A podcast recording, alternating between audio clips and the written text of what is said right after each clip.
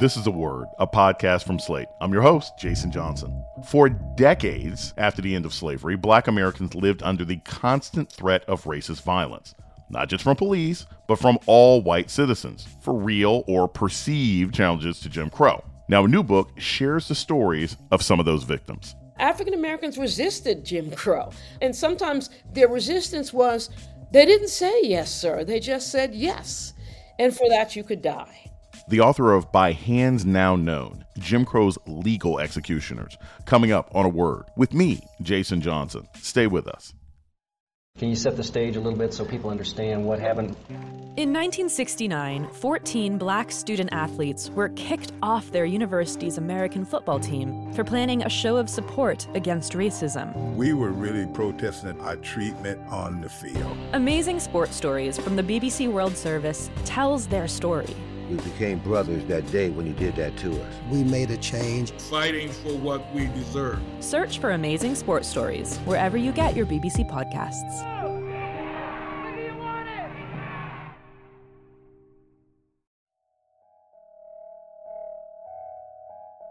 Welcome to A Word, a podcast about race and politics and everything else I'm your host, Jason Johnson. Many Americans would mark the murder of George Floyd as the turning point in how we as a nation view and discuss police violence targeting black folks. But for decades, murders by police or by white people who took it upon themselves to enforce white supremacy went largely unreported by the press and uninvestigated by authorities. Now, many of those stories are being widely told for the first time in a new book by hands now known Jim Crow's Legal Executioners. The author is Margaret Burnham. She's a distinguished professor of law at Northeastern University and the founding director of its Civil Rights and Restorative Justice Project. She was also appointed by President Biden to serve on the Civil Rights Cold Case Review Board. Professor Margaret Burnham joins us now. Welcome to a word. Thank you so much, Jason. This feeds into something that I've always thought about how this country works in general. But, like, what was the scope of violence that black people dealt with in this country in the first 30 to 40 years after the end of the Civil War? We have collected over a thousand cases of uh, really brutal, gratuitous killings uh, during the Jim Crow period in the Deep South, in the states of the of the former Confederacy, and we've released all the documents that tell those stories in a new archive. Uh, it can be found by your listeners at crrjarchive.org. And the purpose for uh, gathering these materials together, organizing them, digitizing them, and now releasing them to the public is so that we can get a new reading of the ways in which violence structured Jim Crow. Um, so our traditional view of Jim Crow is, yeah, Rosa Parks had to sit at, uh, had to d- defy um, bus tra- uh, segregated bus transportation. Yeah, Emmett Till got killed. Uh, you know, we have these sort of iconic figures that shape our un- understanding of Jim Crow in African American communities. We widely circulate these um, uh, how shall I what shall I call them tropes and in, in, you know in in the academy. We'd call them tropes that there are so many bodies in the river or you know you could get killed for anything. You know we grew up with that. But you know here we are and we've documented it. And we've been able to show that, yes, indeed, you could wake up and go to work and not get back home. For failing to tip your hat uh, for a white man in a hotel, that's in the archive. For laughing on a line waiting for a movie, that's in the archive. For walking on the wrong side of the street, that's in the archive. For being a soldier trying to get home uh, back to your base on a bus and, you know, urging the bus driver to drive a little uh, faster, that's in the archive. The quality, as much as the numbers, give us a fuller story, a fuller picture of Jim Crow than we previously had, Jason. So, how did this violence manifest? Because I think in a lot of ways in America, our, our perceptions of violence, all kinds of violence, are, are, are very sort of dramatic, right? We assume that um, most murders occur in shootouts in the streets, and they don't. We assume that uh, sexual assaults are people jumping out of bushes, and they're not. We assume that you know all racial violence was you know 25 white people in a lynch mob, and that's not really how it occurred. In the case of Jim Crow violence, was this was the man laughing in line? Was he just dragged out of line by random white people and beat right then and there while people were waiting? Uh, was there was there a gap in time? How how did the violence actually happen? We work in the 1930s, 1940s, and 1950s. So by the time you get to the 1940s, the kind of spectacular lynchings that uh, we're accustomed to talking about and thinking about in our country, they begin to decline. But as a, a well known NAACP leader uh, said at the time, lynching is merely going underground. So it's really the violence that takes place in police in the back of police uh, cars, the violence in police stations um, that really begins to dominate the scene. The violence in buses uh, perpetrated by bus drivers that really begins to characterize the relationship uh, between the enforcement of Jim Crow and African Americans' experience with random, casual, humdrum violence. African Americans resisted Jim Crow, and sometimes their resistance was they didn't say yes, sir. They just said yes. And for that, you could die.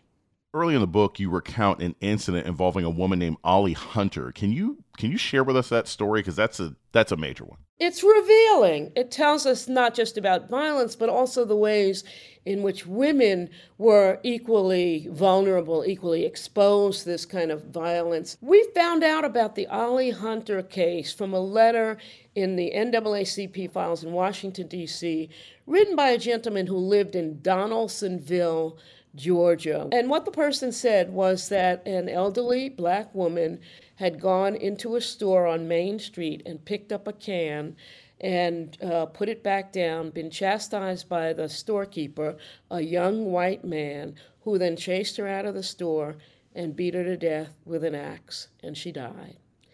And the name Ollie Hunter did not survive. It was only lifted up from the ashes of history when our students were able to match the timing uh, re- recorded in the letter with death certificates of elderly black women from Donalsonville, Georgia. And we came up with Ollie Hunter, who in fact was about 60 years old. And so now, Jason, there are three documents that we've collected from, uh, from Ollie Hunter case. One is the letter, 1940s era letter. The other is her birth certificate.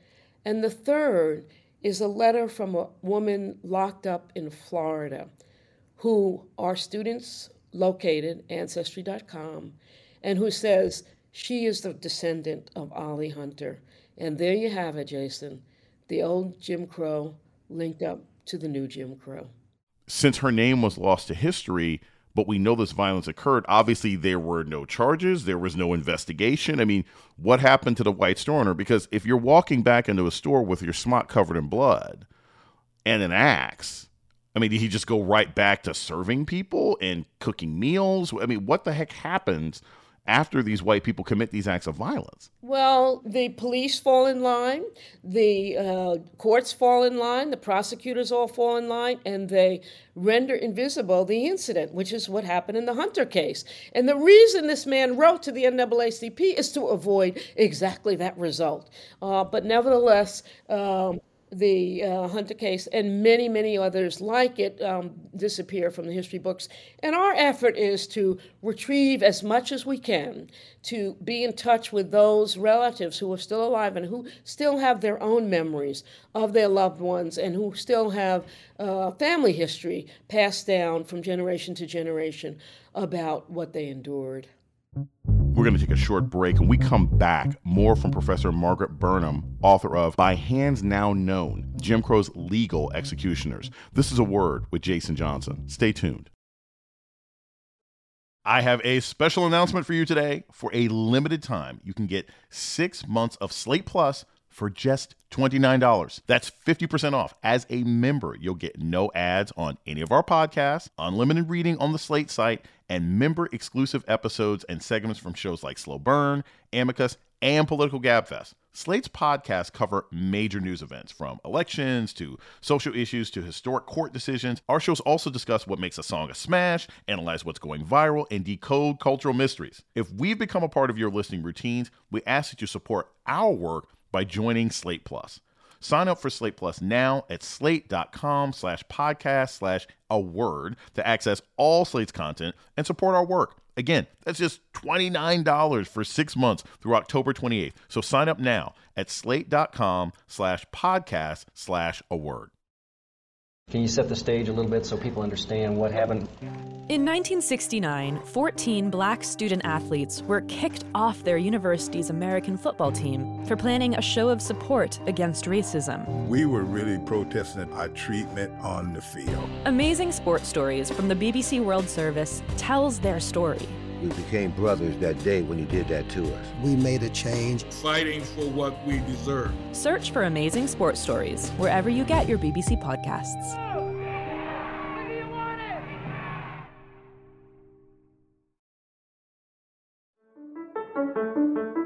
This is Jason Johnson, host of A Word, Slate's podcast about race and politics and everything else. I want to take a moment to welcome our new listeners. If you've discovered a word and like what you hear, please subscribe, rate, and review wherever you listen to podcasts. And let us know what you think by writing us at a word at slate.com. Thank you. You're listening to A Word with Jason Johnson. Today we're talking about the book By Hands Now Known with author Margaret Burnham. Margaret, I want to ask you this because stories like this exist today in black families. So, what were some of the impacts that you've seen? You know, was it depression? Was it just the loss of a breadwinner? Was it families breaking up? What's some of the impact of Jim Crow violence on how black families move forward? You know, we've spoken to families who have said to us repeatedly when we call them, I thought I'd never get this call. Because two things. Number one, they consider this to be their own personal history, their own family history. They don't think about it. They don't think about the, the broader significance and impact of this history, or that the story belongs in the long archive of African American and indeed American history. They don't see it that way. Uh, and also, uh, they don't have all the details. We now have some tools that allow us to surface information. Now, the information is not always going to be true to the facts, but it, it, gives you some detail the death certificate, the DOJ records, the FBI records, the local uh, coroner's report. All of that is more detail than these family members have ever had. And so we partnered with them and we said to them, look, you know what your loved ones have told you about the incident. We know what the government has recorded about it. We know what letters uh, Thurgood Marshall wrote to the DOJ about this. Let's make a partnership here. What kind of justice do these families want when you get in touch with them? Or do they consider justice to just be having the case sort of no longer be a cold case?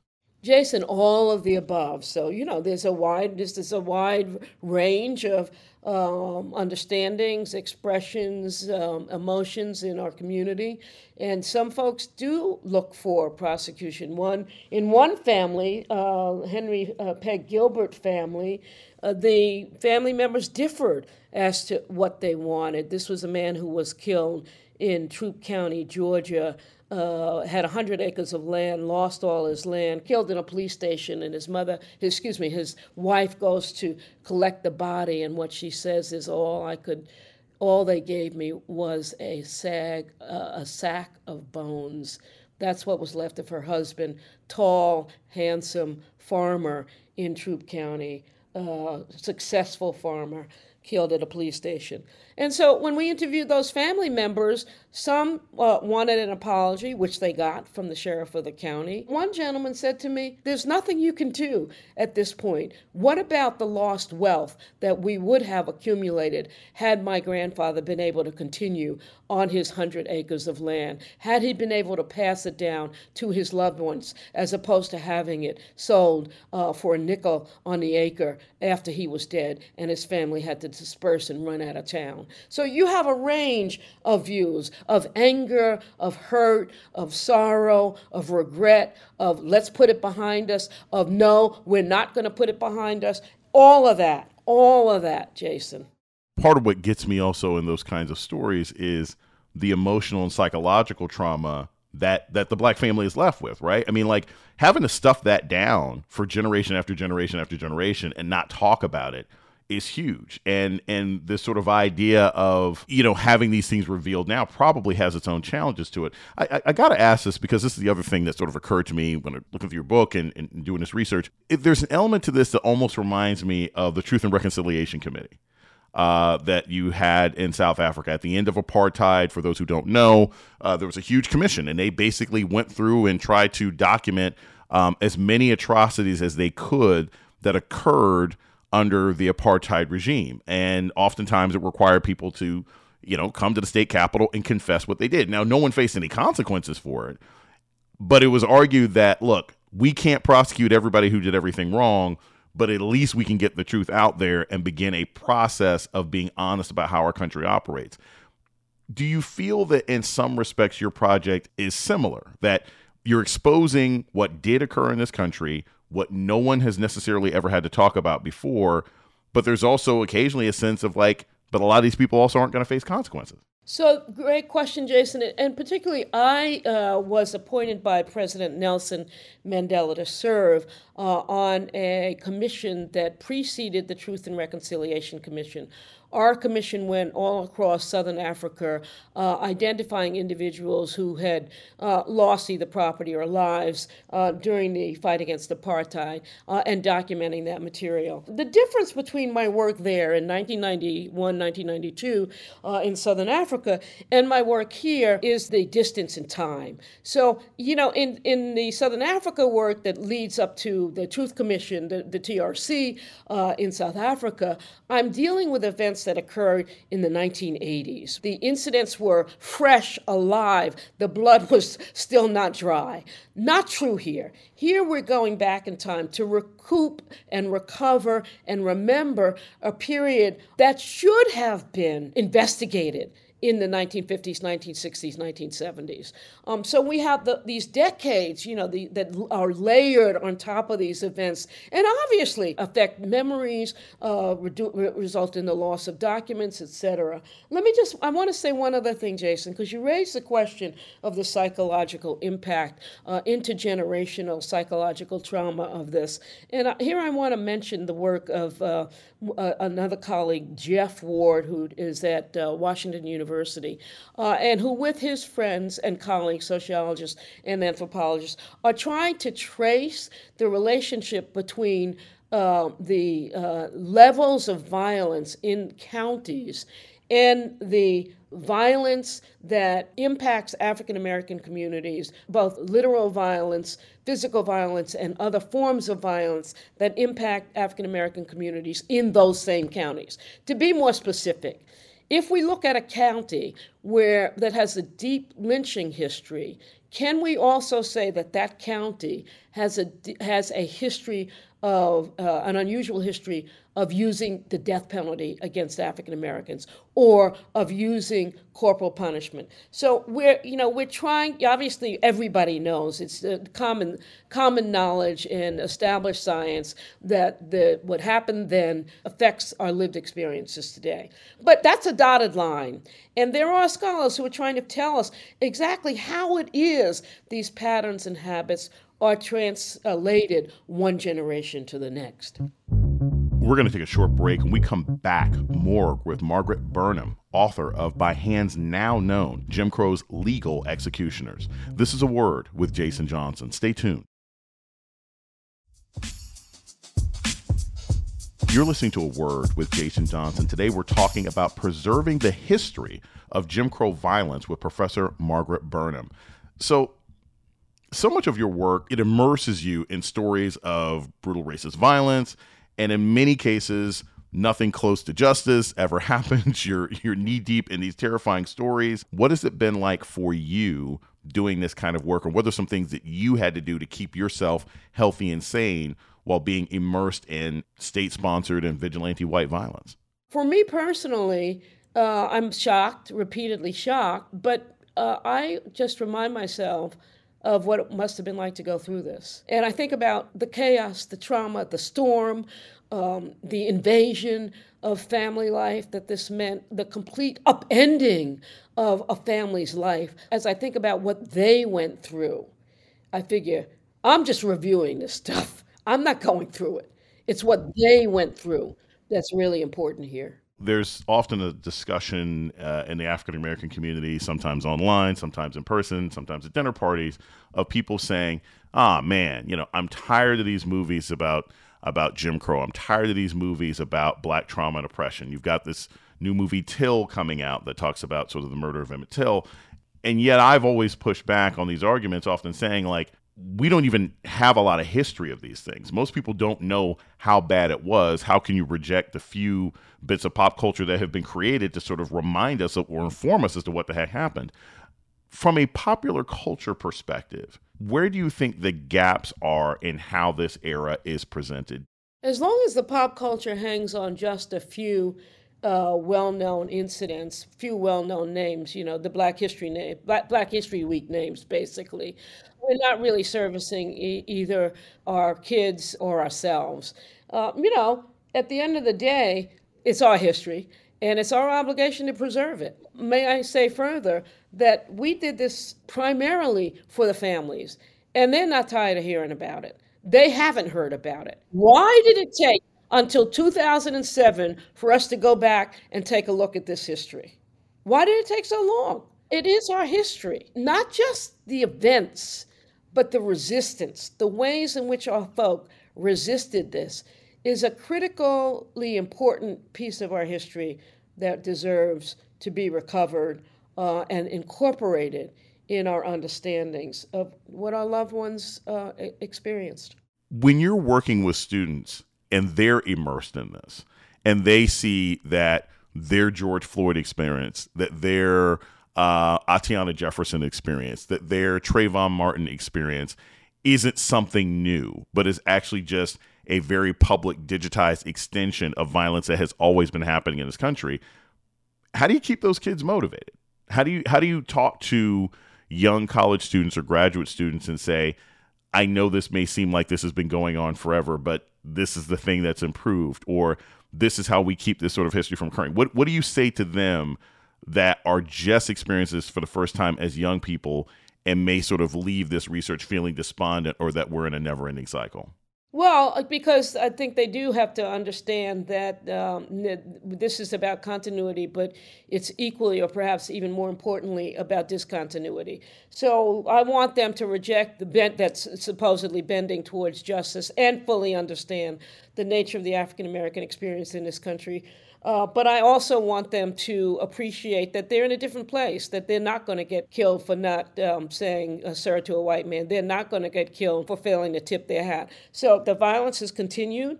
Uh, yes, but that it does take different forms uh, is it's really I think it's really really critically important to to appreciate that you know we can't get out of our time. Just as our forebears uh, who lived through Jim Crow or even further slavery they couldn't get out of their time. We cannot get out of our time. You but but even though none of us can we have to live within our moment we also have to appreciate as folks who are going to be here for a moment what the other earlier moments were all about, that we're part of that train, we're part of that pathway, that uh, we're part of the African American archive, and we want to appreciate every single aspect of it. And that's what I tell our kids, both African American kids and who, folks who, well, who have a different cultural experience. In order to understand this country, they all need to understand that.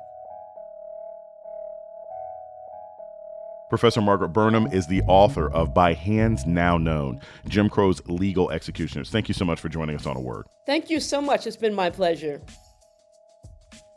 And that's a word for this week. The show's email is a word at slate.com. This episode was produced by Kristie Taiwo Makanjuola.